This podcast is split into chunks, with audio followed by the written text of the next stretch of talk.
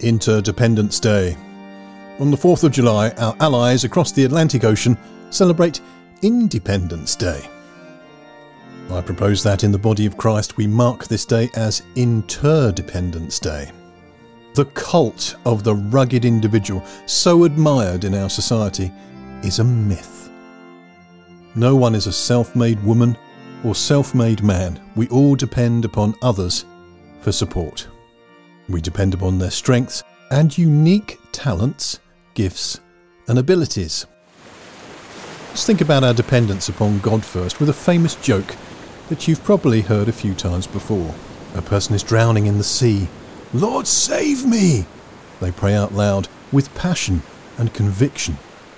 A lifeboat crew are dispatched to rescue them. A sailor kindly reaches out her arm to the drowning person and says, Catch my hand! Let's get you to safety. The drowning person says between mouthfuls of water, No thanks! I've prayed. The Lord will save me. The person refusing to be rescued, the lifeboat crew, has no alternative than to return to port. Next, an air sea rescue helicopter comes to their aid. Once more, the drowning person refuses their help, declaring, instead, a resolute faith in God's willingness and ability to rescue them. Finally, a Russian submarine surfaces. A cheery Russian submariner, held by their colleagues, reaches across to catch the drowning believer. But you can guess the response. Incredulous, the Russians leave. Our friend drowns. In heaven, the believer asks God what happened. The good Lord says, I sent you a lifeboat, a helicopter, and even a Russian submarine. What more do you want? The truth is, we must be utterly dependent upon God. He is the true vine, we are the branches, and apart from Him, we can do nothing. Yes, we are dependent upon God, and He does move in mysterious ways, but He also delights and expects to work through people, even those with lifeboats, helicopters, and Russian submarines. How many of us are here because God has guided a consultant's diagnosis and a surgeon's hand? There's nothing in the scriptures that suggests St. Luke ever ceased to be a good doctor. Sometimes Christians can be too woo woo, even superstitious. God works through people. God chooses to work through people. My point? We have a more active role to play in working out our salvation than perhaps we may think. And the good news is that it's easier than we may think. One of the most exciting scriptures, to my mind, is the parable of the talents. It's even where we get the word talent from. In the parable, the master gives talents to his servants, just as God gives talents to you and to me. What I find so exciting is that God expects us to double our talents. In two out of the three cases, the servants do just that, and the master praises them, saying, Well done, good and faithful servant. You have been faithful over a few things. I will set you over many things. Enter into the joy of your Lord. We're supposed to succeed. You and I have God given gifts, talents, and unique abilities that we're supposed to enjoy multiplying. This is the essence of being fruitful and multiplying. Yes, Jesus said that we did not choose God, but that He chose us and appointed us that we should go and bear fruit, and that our fruit should be lasting. That's John 15, verse 16. But He chose us to bear fruit. He chose us to succeed. He chose us to bear fruit by appointment to the King of Kings. And thus we're entering into exciting times for this church. A new look, a fresh vision, a renewed passion to minister to one another and out into the community as co labourers together with God. Let's move towards this abundant season of fruitfulness with a renewed understanding and celebration of our differences and our fully appropriate need to be interdependent, to depend upon one another. when we are children, of course we are dependent. Part of the great journey in life, the rite of passage, is to become independent. We don't want to be like our parents. We want to go our own way, find our own voice, wear our own style of clothes, be unlike the generations that went before us. It's part of growing up. But how tragic to stop there, like so many in society do, independent. The real power for the mature believer is in agreement, interdependence, where we celebrate and depend upon different gifts in the body of Christ. Let me share with you Ephesians 4 11 to 16 from the World English Bible. He gave some to be apostles, and some prophets, and some evangelists, and some shepherds and teachers, for the perfecting of the saints to the work of serving, to the building up of the body of Christ, until we all attain to the unity of the faith and of the knowledge of the Son of God, to a full grown man to the measure of the stature of the fullness of Christ, that we may no longer be children, tossed back and forth and carried about with every wind of doctrine by the trickery of men, in craftiness after the wiles of error.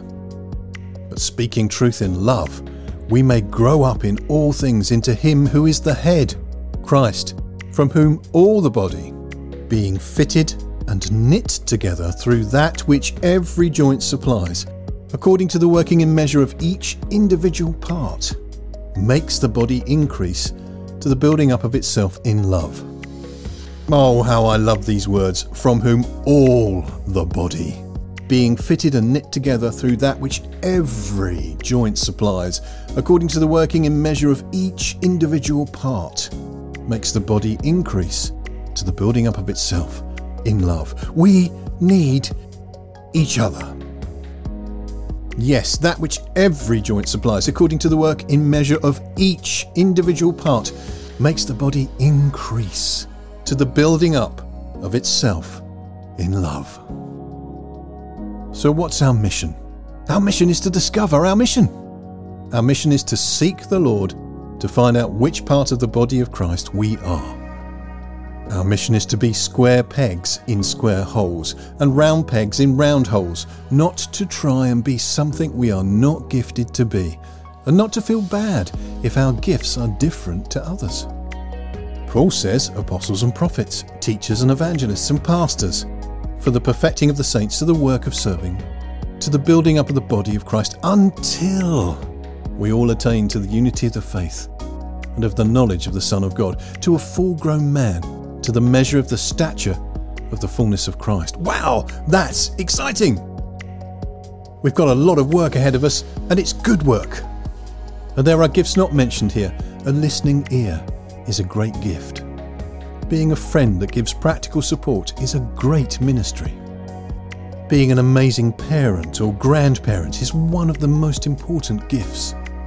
In fact, in one of the most terrifying scriptures of all time, the message is blissfully simple.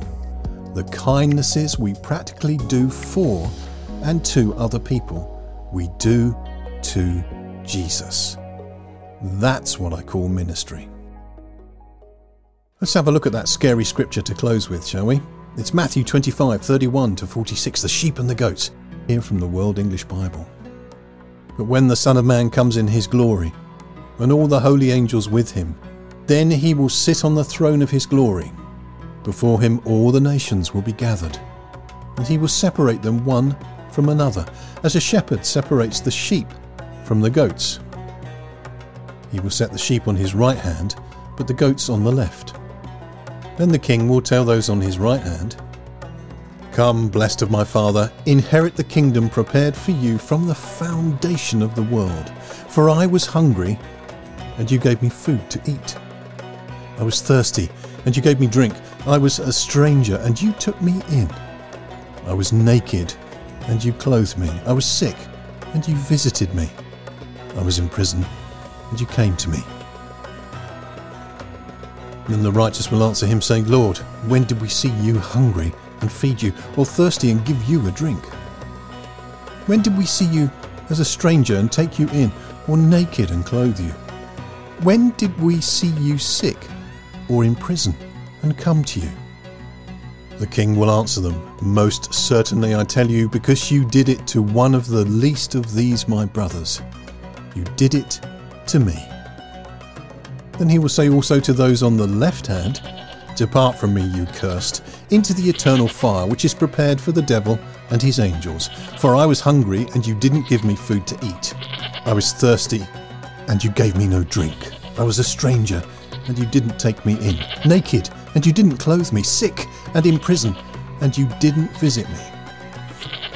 Then they will also answer, saying, Lord, when did we see you hungry or thirsty, or a stranger, or naked, or sick, or in prison, and didn't help you?